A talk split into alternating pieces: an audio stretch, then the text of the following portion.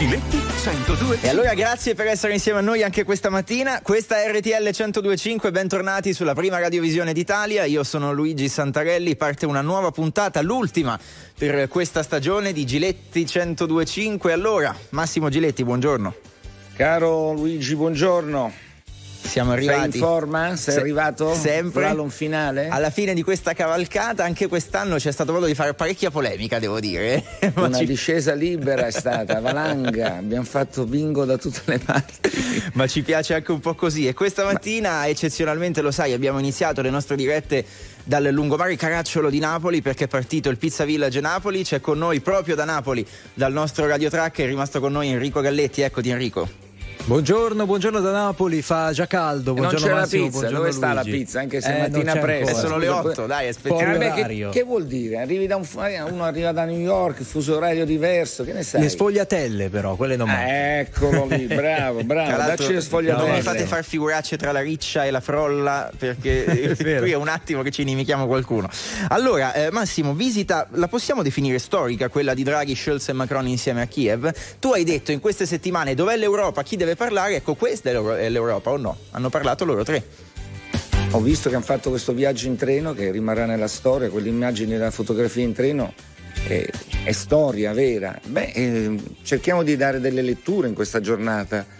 Io poi, sai, sono preoccupato, lo dico al di là di tutto, di quello che sta succedendo in Italia.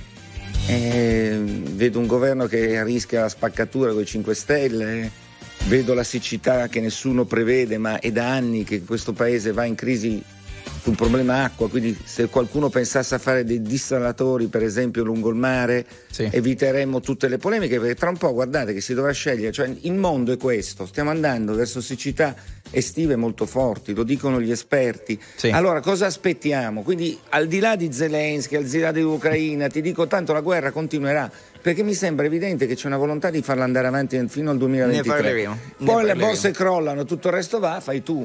Vi aspettiamo, iniziate a chiamarci per venire in onda allo 02 25 15 15. Intanto sentite qua. 300 secondi con Albano, buongiorno.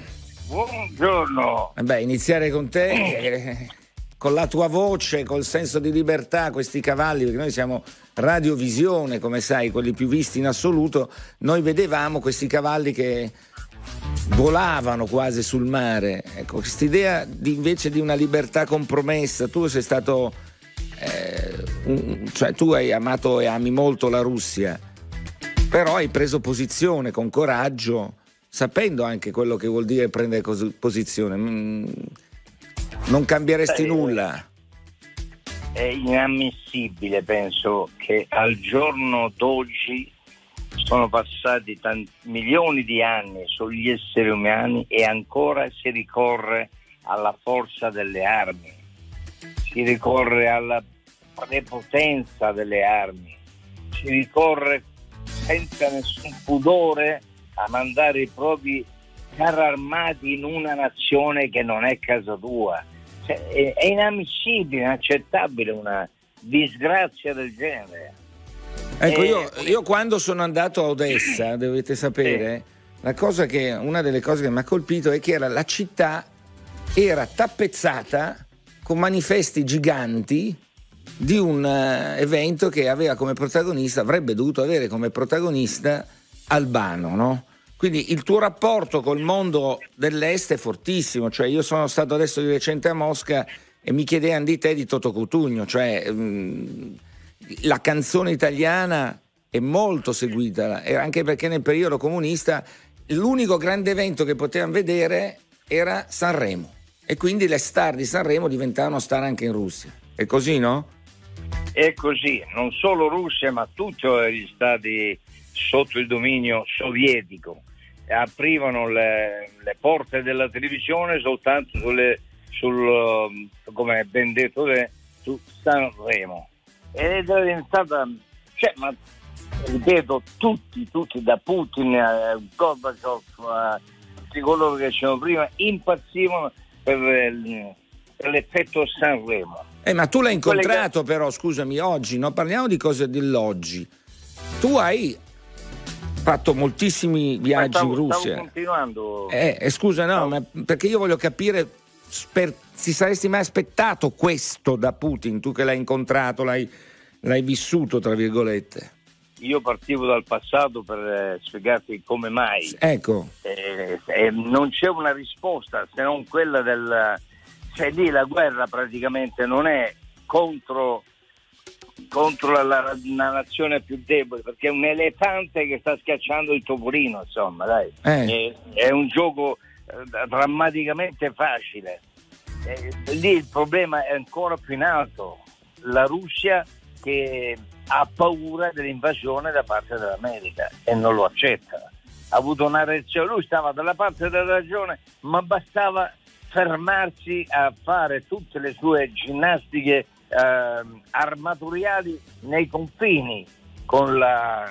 avrebbero capito il messaggio, ma non il padre. Il padre in quella maniera è praticare alberi vitali quali sono gli esseri umani alla loro terra, alla loro casa, alla loro storia, alla loro tradizione, con la forza delle armi, con la forza della prepotenza, una società inaccettabile. Ecco, però visto la tua presa di posizione, sì. Secondo te sarai, tornerai in Russia a cantare o no? Guarda, il mio non è una reazione contro la Russia, la mia è una reazione contro le scelte di Putin di questo momento. Chiaro, la Russia non, non si tocca, la Russia eh, resterà sempre quella che è, è, è un popolo da amare, la, il russo. Eh, certo che questa frangia di, di, di popolo che eh, ha fatto questi danni che ha fatto e continua a farli, quello, il tram è quello, continuano a farli, dove la diplomazia è, è sepolta ormai, sotto i carri armati scassati, sotto i carri armati distrutti, sotto i morti e da una parte e dall'altra. Cioè, sembra poi che, che l'essere umano non, non abbia nessun tipo di valore, se non quello del bersaglio, lo, lo ammazziamo e basta è un'assurdità inaccett- cristianamente inaccettabile. Ecco, hai detto cristianamente, il Papa ha detto però che la Nato sapeva insomma, di andare a provocare, cioè hai letto la frase, l'ha letta anche Luigi, abbiamo letta tutti, il Papa dice anche noi occidentali qualcosa abbiamo fatto.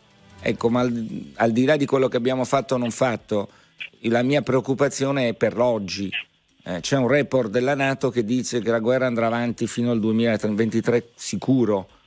Eh, non, sono, non, è un futuro interessante, importante quello che stiamo per vivere allora. È una tragedia che stiamo vivendo e attenzione, il, l'eco mh, mm, più, diventerà più duro di quanto sia dura la guerra che è già abbastanza dura che stanno facendo.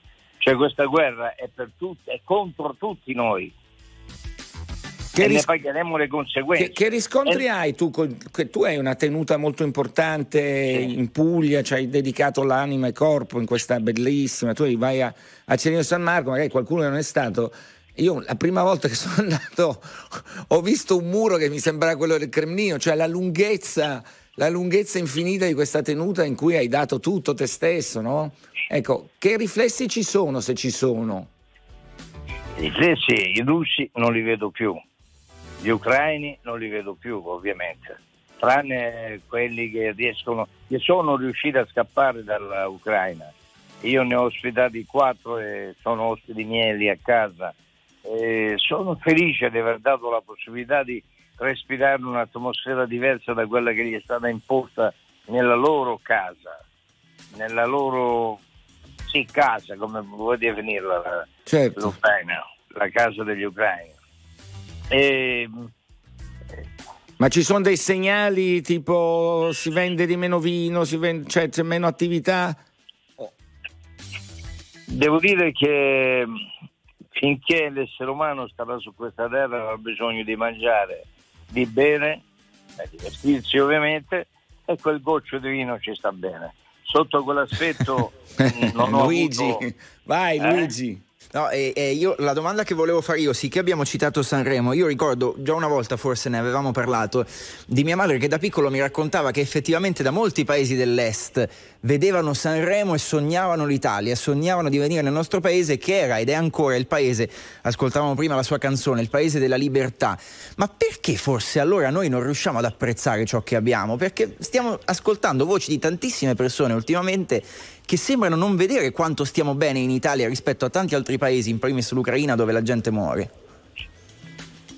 È una, è una realtà questa qua, sì, non, non come i ricchi non si accorgono di essere ricchi, sostanzialmente non si accorgono e quindi anche la libertà è un bene, ma bisognerebbe pregare ogni giorno che resista, che, che sia sempre compagna di vita questa libertà. E in Italia, oltre alla libertà, si sviluppa anche il libertinaggio, il non rispetto della libertà. Ma questo lo facciamo noi, non lo fanno i politici contro di noi. Grazie, grazie per essere stato con noi ad Albano.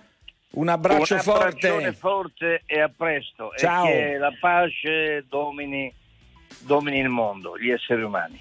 Grazie, un abbraccio Grazie, forte. Albano.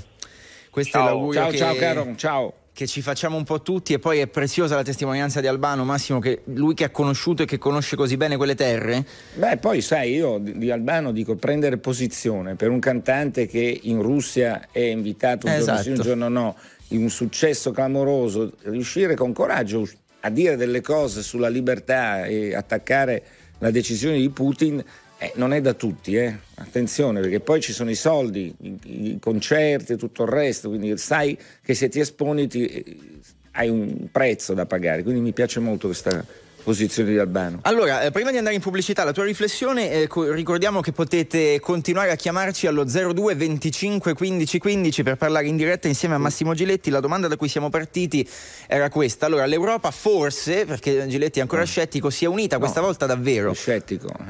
Eh no, Io perché tu scettico. già il fatto di chiedere che eh, con questa visita la pace potrebbe essere più lontana, non lo so. No, la pace è molto più lontana, te lo dico proprio. Con la lo loro visita. Qua. Ti dirò che l'autunno che stiamo, per andare a vivere è stato molto pesante, non ce ne stiamo accorgendo. Io credo che l'operazione diplomatica abbia una finalità di far capire a Zelensky, al di là di tutto quello che scrivono, dicono e che leggo, eh, Zelensky, noi ti facciamo entrare forse tra un po' di tempo, perché non è che si entra domani in Europa, ai tuoi potrai dire che perderai il Donbass, eh, perderai la Crimea ed altro, però in cambio potrai dire siamo, abbiamo acquistato la libertà di appartenere al mondo libero. Eh, non è da poco, penso che questa sia vera, il vero viaggio. Eh, poi, come vedete, i dati sono terribili perché la Russia chiude, inizia a chiudere i rubinetti e se chiude i rubinetti del gas non è che ci perde, perché siamo talmente coglioni, perché questa è la C, perché questo sistema capitalistico di oggi fa sì che devo dirla questa parola, Sì. perché il prezzo del gas lo facciamo in Olanda e nonostante Draghi da tre mesi dica signori mettiamo un tetto, noi europei ci massacriamo. La Russia ci guadagna. Eh, queste, bisogna dirle queste cose, se no siamo finti. Un altro Finti. tema che toccheremo tra Ipocriti, poco. europei, finti e ipocriti. Inutile andare a Zelensky, il prezzo del gas lo tirano su, fanno gli affari alla Russia. Questa è la posizione di Massimo Giletti. Per rispondere, per parlare insieme a lui, chiamate lo 02 Olanda. 25 02 25 15 15. Pubblicità, tra poco torniamo a collegarci tra Milano, Roma e Napoli. State con noi.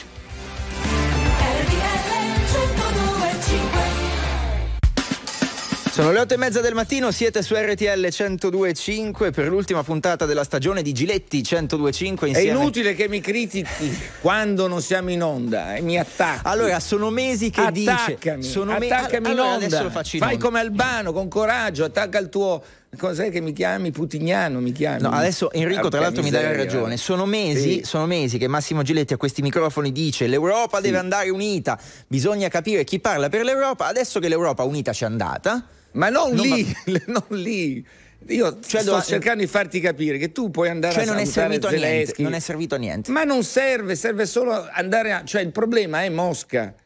E non è Zelensky, il quale poveretto sta facendo un'operazione fantastica, straordinaria anche di immagine, no? è stato bravissimo a comunicare.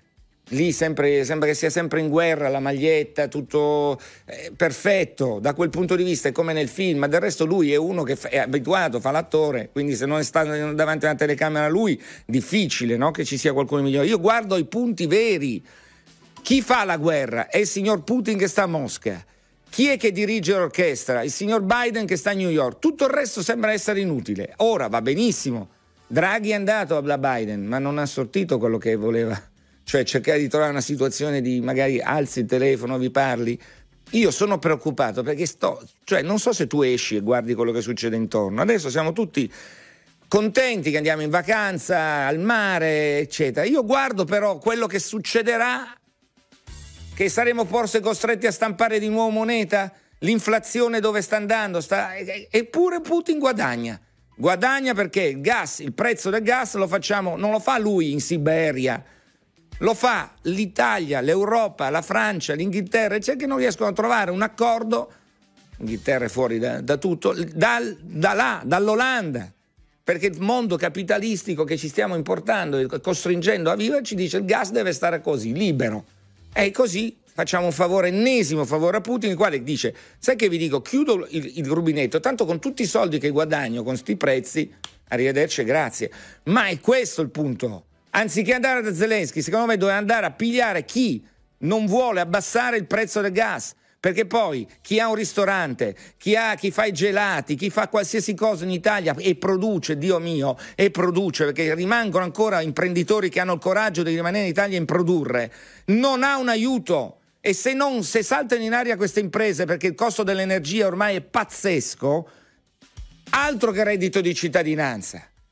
Altro che reddito di cittadinanza, solo che poi non c'è più chi paga le tasse e forse lo Stato no, andrà in default. Questo è il quadro. Se vogliamo capirlo bene, poi possiamo andare a, anche a mangiare, andare sul mare a Odessa, farci lo spaghetto e tutto quello che volete con tutti, ma non è lì il punto, è Putin, è Biden, questo sto dicendo. L'Europa Unita dovrebbe dire basta al signor Biden, cioè alzare la testa. Allora, per me è tutto giusto, però eh, chiedo aiuto a Enrico su questo. È come se tu non stessi considerando tutto ciò che fino adesso pure si è fatto. Cioè i tentativi sono stati fatti perché secondo me il passo è breve. Enrico, quante volte abbiamo raccontato in questi mesi delle telefonate, delle visite a Draghi, di eh, Draghi, certo, Macron ormai e Scholz? È, ormai è difficile infatti, hai ragione no, su mi questo, è difficile mi colpiva, mm, mi colpiva, ciò che ha detto Albano poco fa. Lui ha detto, ha usato questa formula, ha detto insomma questo attacco è, è l'attacco di un elefante contro un topolino. Però è un elefante che tutto sommato a quasi quattro mesi ai noi dall'inizio di questa guerra non ha portato a casa una vittoria e questo è grazie all'Unione Europea. Cioè grazie alle sanzioni, grazie alla Nato, grazie a quello spirito, restando in ambito di Unione Europea, che probabilmente insomma, non ha precedenti, almeno per chi è giovane, per chi ha una certa età.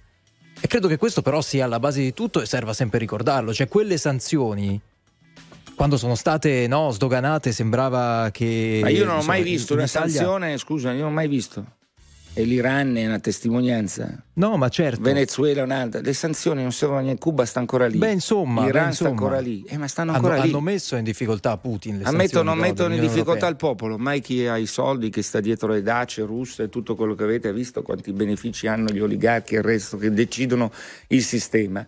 In Russia c'è un canale unico, per cui la verità, tra virgolette, non si sa viene raccontata da quello che quindi il popolo sono stato adesso a Mosca è assolutamente dalla parte di Putin perché prima che arrivasse Putin la Russia era in uno stato comatoso. Si vendevano pure ancora un po' l'atomica i militari eh, quelle che avevano. È oggi, molto interessante oggi quello che diverso, dici. Oggi è diverso, quindi Putin gode negli anni, gli, and- gli ha ridato un senso di forza di Russia e quindi quando noi europei diciamo che lì lo vedono criticamente, certo, per fortuna c'è chi apre gli occhi anche in Russia, ma sono pochissimi, no? Mm. Il ma ti posso fare sua. una domanda? Cioè, se l'Unione Europea non si fosse dimostrata, ma dal primo giorno, cioè dal 24 febbraio, se l'Unione Europea non si fosse dimostrata così compatta, così straordinariamente compatta, sulle sanzioni e su tante altre cose, pensi che insomma saremmo. No, io dico che l'Unione Europea doveva far rispettare i patti di Minsk, punto. Quando uno firma un patto a casa mia lo deve firmare, i patti di Minsk stabilivano quello che vuole Putin, il Donbass, nazione no, semplicemente regione autonoma come la Val d'Aosta, come, il Trentino, come l'Alto Adige. E oggi siamo la stessa cosa, l'hanno firmata i francesi, l'hanno firmata Macron, la Merkel e i polacchi e non è stata fatta rispettare. Di chi è la colpa questa? Oggi la guerra non la fermi più, secondo me non la fermi più, sì. arriverai a un cessate il fuoco probabilmente tra qualche mese, ma le tensioni tra quei popoli non finiranno più. Sì, però non, non, non vorrei Cosa che passasse il messaggio. È questo però, se tu firmi un accordo e non lo fai mantenere hai delle responsabilità. No, non vorrei Massimo che passasse il messaggio, non so cosa ne pensi, che le sanzioni le stiamo pagando noi, cioè che il prezzo delle sanzioni dell'Unione Europea le stiamo pagando noi. Cioè le sanzioni Eh, sono non state so. un- una risposta molto chiara. Ma va Putin bene, dal ma figurati, giorno. la compattezza europea, e tanto che lui chiude adesso il gas, eh, se lo chiude lui il gas, voglio, ne Beh, parliamo, parliamo senza a ottobre se chiude il gas avrebbe sfondato. Senza Ma quella guarda, compattezza io non, io non sono un militare, eh, quindi non- però mh, se, se vuoi vedere la forza della Russia, se usasse tutta la forza la Russia che ha, in un secondo si fa fuori tutto. No, cioè, allora bisogna anche essere onesti, è un topolino veramente che si difende con grande coraggio, con grande forza. Io sto sempre dalla parte ucraina, però vorrei che si ragionasse. non- Le sanzioni a, a casa mia non, servito, non sono mai servite a nulla. Ti faccio un esempio, arriva tutto dal Kazakistan. Quando chiedevo, ma voi come fate a sostituire? Arriva- Fanno a tutti i materiali arrivano dal Kazakistan. Fanno un giro Ci prendiamo diverso. in giro, fanno- costano un po' di più, passano di là. Mm, Cioè, dai, su. Allora, sentiamo le vostre voci. Come sempre il numero è lo stesso 02 25 15 15 per parlare insieme a Massimo Giletti. Andiamo in regia dalla nostra Valentina Iannicelli. Buongiorno Vale. Buongiorno a tutti, vi faccio parlare con Francesco, ci chiama da Napoli eh, per onorare Enrico ed è d'accordo con Massimo. Ciao Vale. Sentiamo. Ciao. Francesco, buongiorno. Buongiorno, Buongiorno. Eh, dottor, Eccoci. dottor Giletti, buongiorno. Eccoci. Salve, eh, ho sentito tutto il discorso che ha fatto lei e sono pienamente d'accordo al 100%. Eh, la pace non c'è, non ci sarà, io sono molto scettico anche sulla data del 2023 per la guerra, secondo me andremo avanti chissà quando, chi- chissà fino a quando. E ci sarà una linea di demarcazione tipo Corea e ci sarà una guerra di confine. Poi Cioè un ha detto- Afghanistan, diciamo, Una- in sì, Europa esattamente, come bravo, si era bravo, paventato all'inizio, perché Sì, alcuni, esattamente. alcuni esperti dicevano Sì. attenzione che il rischio è questo, di avere Il un rischio è Afghanistan. quello, esattamente, avremo l'Afghanistan a 2000 2500 km da casa nostra. E il problema è semplicemente che sì, Draghi, Macron e l'altro sono andati, eh, il tedesco, sono andati lì, sì, si sono abbracciati, sorrisi eh, e tante altre cose, ma di cosa hanno parlato? Giusto per sapere, può darsi pure che mi è sfuggito qualcosa. No, noi detto- lo- noi- noi- adesso, vedi, la, la interrompo solo una cosa. Sì. Molto spesso si fanno uscire in questi importanti incontri, perché per carità che tre capi di Stato di livello importante, Francia, Italia, Germania, Sì. siano andati insieme è un segnale molto forte che si vuol fare anche arrivare alla Russia dicendo Certo. guardate che noi siamo compatti. Mm, Eh, eh, quindi non è che possiamo far vedere che siamo deboli, eccetera. Andiamo No, no, facciamo. no. Poi no, ci sono delle cose che noi non sappiamo. Probabilmente, forse a Zelensky avranno suggerito in Camera Caritatis qualcosa. qualcosa Penso di sì che non auguro- trapela. Oggi. Io mi auguro che gli abbiano suggerito anche di, non dico di arrendersi, ma almeno di fermarsi, perché se lui e i suoi generali cominciano a dire no, noi rivogliamo anche la Crimea, e beh, allora questo Quelle punto sono davvero- battaglie diplomatiche. E eh. sono battaglie diplomatiche. Io mi auguro che Marketing. siano battaglie diplomatiche, mi auguro davvero che siano, perché sennò veramente andiamo a finire male. Purtroppo Cioè, ah, non- la Corea secondo me non la vedranno mai più, anche perché storicamente era russa, no? Eh, Se uno Sì, sa un po' di sì. storia, è, è russa, Certo, certo. quindi gliel'ha regalata Khrushchev. Eh, Però al di là di questo, io, la, la cosa che si fa fatica a capire, far capire in Italia è sì. Premesso per la centesima volta che chi invade una nazione Ecco, falla la sovrana premessa, Sì, falla. e la Ecco. faccio perché sennò qua sembra di Sì. io vorrei capire se noi europei non abbiamo colpe. Perché capire il passato non serve a giustificare oggi i russi, non sono Noi abbiamo le nostre colpe, ci siamo Però impiccati al siamo- gas russo, questo Eh. è- eh, ci siamo impiccati con la questo Eh. Dovevamo fare scelte diversificate, come nel commercio comunque si fanno. La visione, bravo, la visione non c'è stata, abbiamo- Non ci c'è siamo stata, venduti a esatto. Putin. Grazie, ma, ha- a Putin. ma- ma questo non ha un legame però con lo scoppio della guerra, cioè il fatto che noi siamo dipendenti dalla Russia, eh, no, non ha un legame col fatto che Putin ha deciso di invadere Però l'Ucraina. forse i finanziamenti, magari diceva Francesco, i soldi che abbiamo dato a Putin in questi anni Hanno permesso a. Putin di creare forze armate che prima erano andate, dopo che lo sappiamo, dopo lo sfaldamento dell'Unione Sovietica l'esercito russo era distrutto, eh, non aveva pezzi di ricambio, eccetera. Noi abbiamo iniziato a finanziarlo a un miliardo al giorno e lui dove ha investito i soldi? Nelle forze armate. E quindi l'obiettivo è chiaro, sta in Libia adesso, sta in Mali, si sta espandendo in Medio Oriente, no? Con le famose operazioni in Siria. E questo è di nuovo l'imperialismo Sì. sovietico. Ex sovietico. Tra l'altro qualcosa che richiama anche ciò che sta facendo la Cina in Centro Africa, ma eh, avremo modo di parlarne. Infatti Andiamo... il futuro, Infatti il lo futuro è vedo molto, molto bene, anche su Taiwan lo vedo molto bene. Allora andiamo in pubblicità, continuate a chiamarci allo 02 25 15 15, vi aspetta tra pochissimo Massimo Giletti.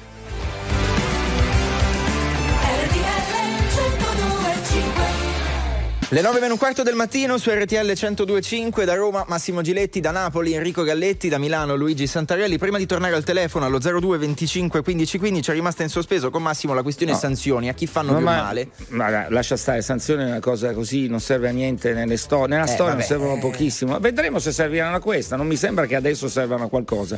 Il punto è un altro, io non sono contro, cioè Zelensky, poteva andare qualcuno prima che succedesse la guerra da Zelensky e dire basta? Possiamo smettere di fare quello che sta succedendo in Donbass? Perché non è che dobbiamo sempre accettare la narrativa che viene fatta. Cioè, lì c'era un problema, si risolveva magari e non saremmo a questo punto. Bisogna andare prima. Abbiamo sottovalutato, possiamo dirlo. Punto. Io dico questo, poi se voi avete idee diverse, ben venga. Per esempio in Russia non ci si scambiano idee diverse, tanto per essere chiari.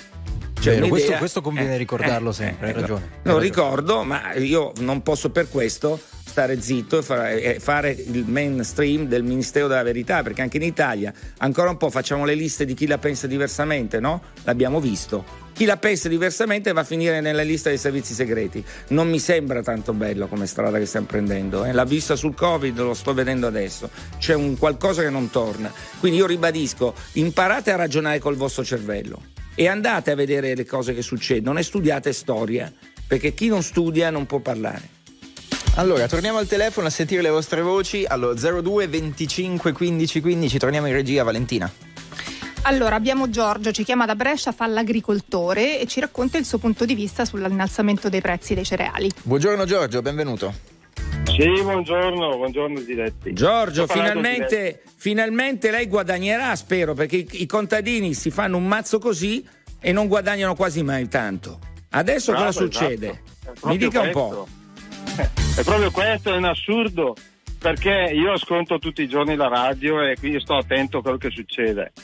E la situazione è che noi per 20 anni, barra 25, da quando l'Europa ha deciso di dare i contributi lasciando i terreni a riposo, perché tanto noi non eravamo considerati zero, Eh? Abbiamo- tante aziende hanno lasciato i terreni, specialmente al sud. Qui facciamo- abbiamo fatto le miserie perché ci trovavamo a vendere il grano a 20 euro al quintale, 18, 20, 22 euro al quintale. Oggi Ora- quanto lo vende? Oggi quanto lo vende? Oggi Se può 42, dirlo. 43, il grano duro 53 euro il consorzio agrario. Il Quindi- grano tenero 42. Più del Cioè, doppio. ora lavoriamo, abbiamo l'urea che costa 100 euro, è vero. Però i nostri costi fissi, il lavoro che faccio io giorno e notte nei campi è sempre quello che facevo vent'anni fa. Però oggi vendo il biograno a un, a un prezzo giusto. Ferma, Anche il mais. fermo, anche la, il mais. la fermo. Quindi, uno, lo dico ai miei colleghi giovani, quando parlo di visioni politiche, la politica deve avere visioni. È l'ennesima dimostrazione che noi abbiamo pagato contadini per abbandonare la terra. Quando la terra è ricchezza di un paese, deve essere difesa e chi lavora la terra dovrebbe essere premiato. Invece no. Questa è la storia di quest'uomo. Ci sta raccontando quello che esattamente non è stato fatto. Pagare la gente per abbandonare i campi. Straordinario. Pensate che, che visione avevano questi signori. Prego, continui. Allora le sto dicendo, io ho tre figli e tutti e tre seguono più o meno il mio lavoro. Io oggi se dovessi trovare in Puglia 100-200 ettari da prendere in affitto perché non ho i soldi per comprare, ci andrei a piantare grano. Domani mattina, ha capito? Certo. Perché oggi sta tornando un lavoro remunerativo. Il rischio però qual è che, abbia- che ci vediamo di fronte? Perché adesso il- anche il mais è alle stelle, si guadagna bene. Il rischio è che abbiamo sostenuto dei costi altissimi per le semine, dal gasolio all'urea, ai concimi, eccetera.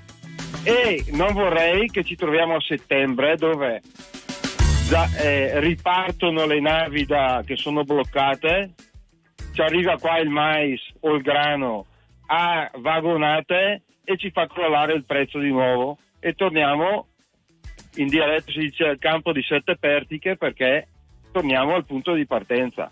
Quello che voglio dire fondamentalmente è che il prezzo giusto per un quintale di frumento o di mais sono questi qui di adesso. La gente sembra che sia un prezzo fuori dal mondo, no? È il prezzo dove uno può guadagnare alla pagnotta. Grazie, grazie, Grazie, per il suo contributo, grazie per il lavoro che fa. Grazie, un Grazie abbraccio. lei. E la cosa assurda è che forse ci racconta Giorgio per avere il prezzo che lui dice essere quello adeguato è dovuta scoppiare una guerra.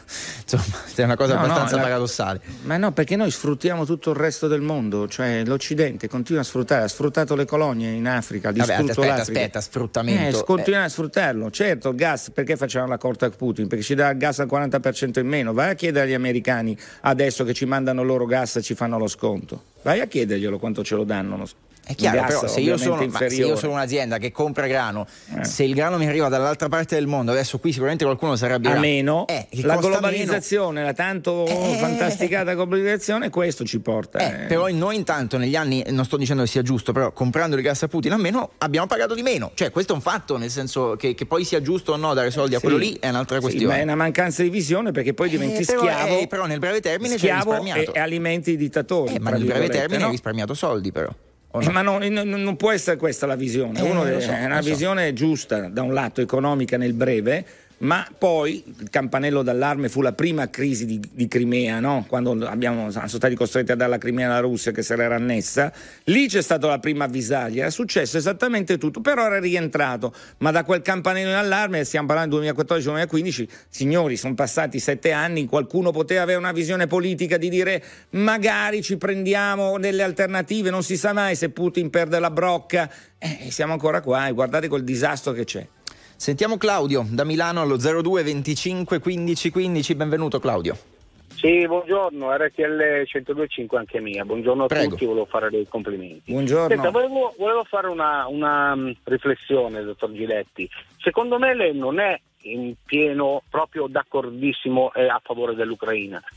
L'unica persona, dico secondo me, che è con l'Ucraina è il dottor Giacalone, anzi neanche il dottore, il signor Giacalone, perché da quando è iniziata questa tifosissima guerra, scusatemi sono un po' così perché io mia moglie è ucraina, è l'unico che ha detto le cose come bisogna dirle, quello che ha detto è giustissimo. Nessuno mai, se voi fate caso, è riuscito a dire tutto quello che ha detto il signor Giacalone, che è da voi, che lavora con voi. Ma è la libertà è di, di avere più persone, la forza di RTL, della nostra democrazia rispetto, come lo ripetiamo Certo. volta, rispetto ai russi. Cioè noi abbiamo posizioni diverse, visioni diverse, ma nessuno di noi potrà mai dire che portare i carri armati in un paese è la cosa normale.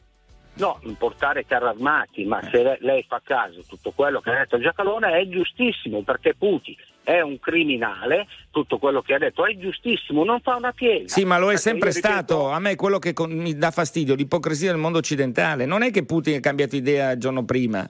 Putin ha lanciato No. dei messaggi da anni su che cos'è il sistema eh, Russia.